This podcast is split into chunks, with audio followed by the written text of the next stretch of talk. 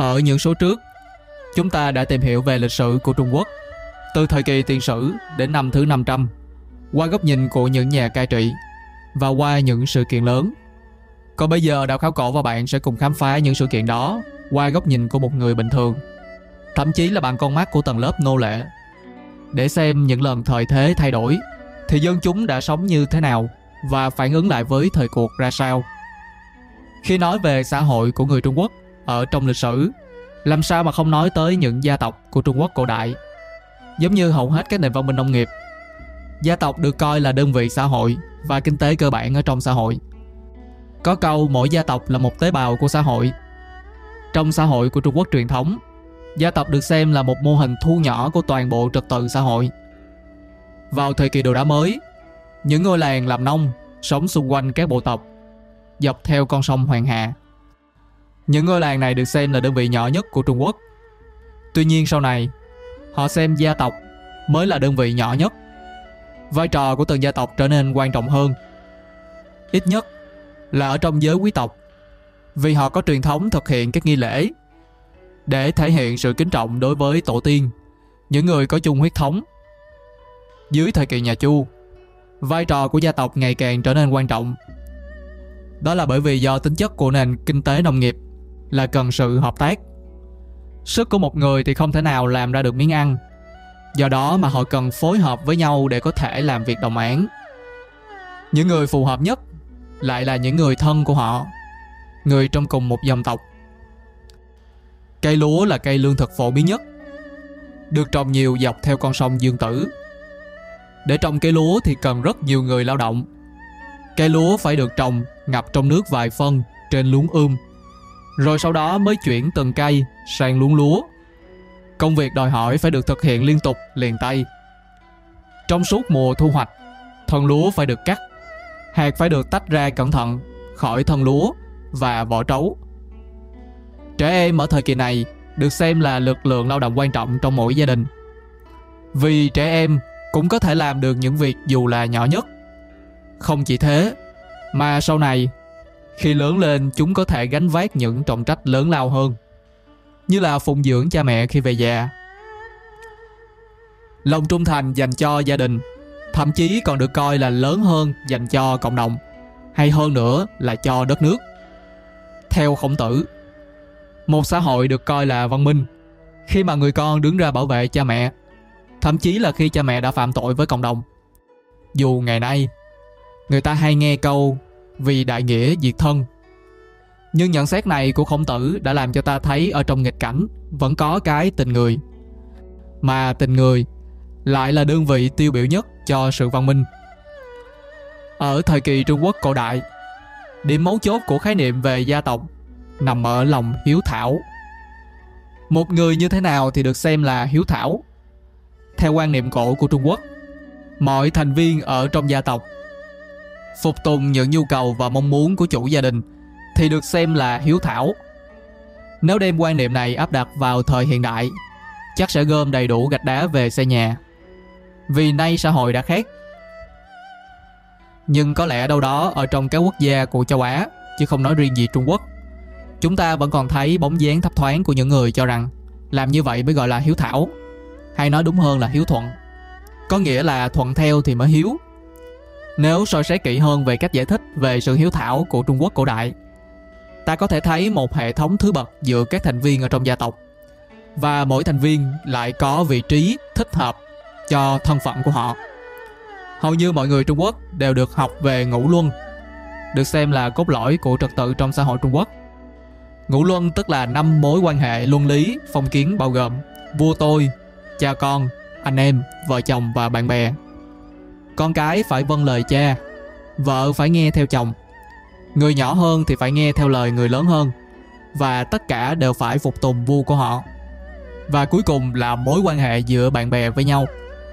Chỉ khi mọi thành viên ở trong gia đình và cộng đồng đều tuân theo Thì xã hội mới vận hành được tốt.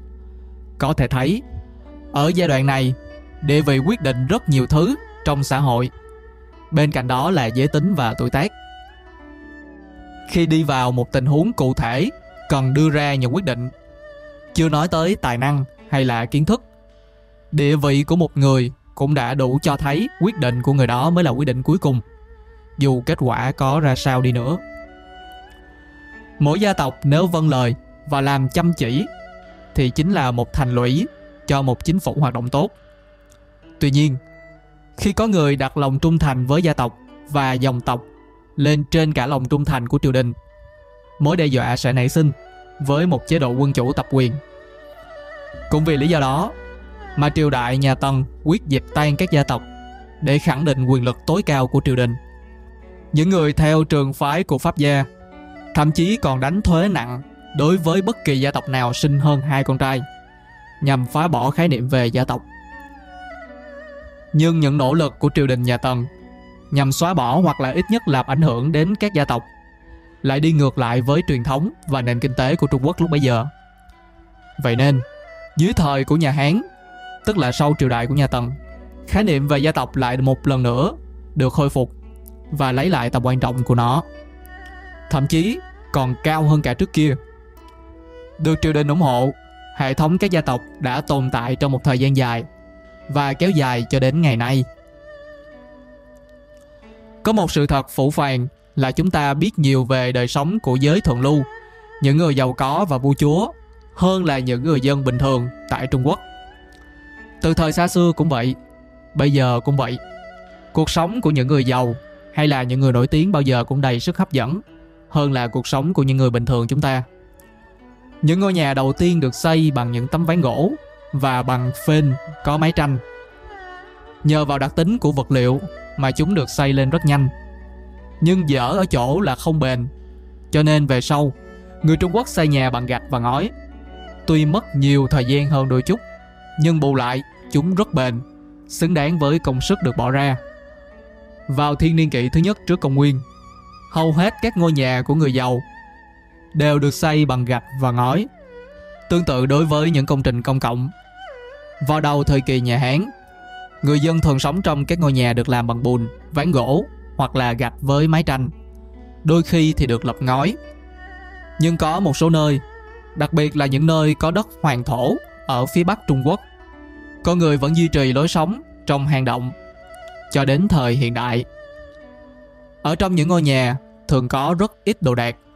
Hầu hết mọi người đều ngồi xổm hoặc là ngồi dang rộng hai chân trên sàn nhà có đầy bùn đất. Cái ghế để ngồi phải đến năm thứ 600 hoặc là 700 thì mới bắt đầu xuất hiện. Người dân ăn bận đơn giản. Họ mặc một chiếc quần bằng vải cô tông và áo mỏng vào mùa hè. Còn vào mùa đông thì họ mặc vải bố hoặc là vải len để giữ ấm. Ở phía Bắc, lương thực chủ yếu là hạt kê, còn ở phía Nam, họ chủ yếu ăn gạo. Các loại lương thực phổ biến là lúa mì, lúa mạch, đậu nành, cải xanh và cả măng tre. Trước thời kỳ nhà Chu, những thực phẩm trên được chế biến dưới dạng làm cháo, nhưng sau đó người ta làm theo nhiều cách hơn, như là xào ở trên chảo. Đối với những gia đình khi có điều kiện, thức ăn của họ cũng sẽ được thay đổi liên tục. Chẳng hạn như là thay ngũ cốc bằng rau, thay các loại trái cây, cá và thịt. Tuy nhiên, những món đó vẫn là những món bổ sung, còn thức ăn chính vẫn là cơm và kê hoặc là đậu nành.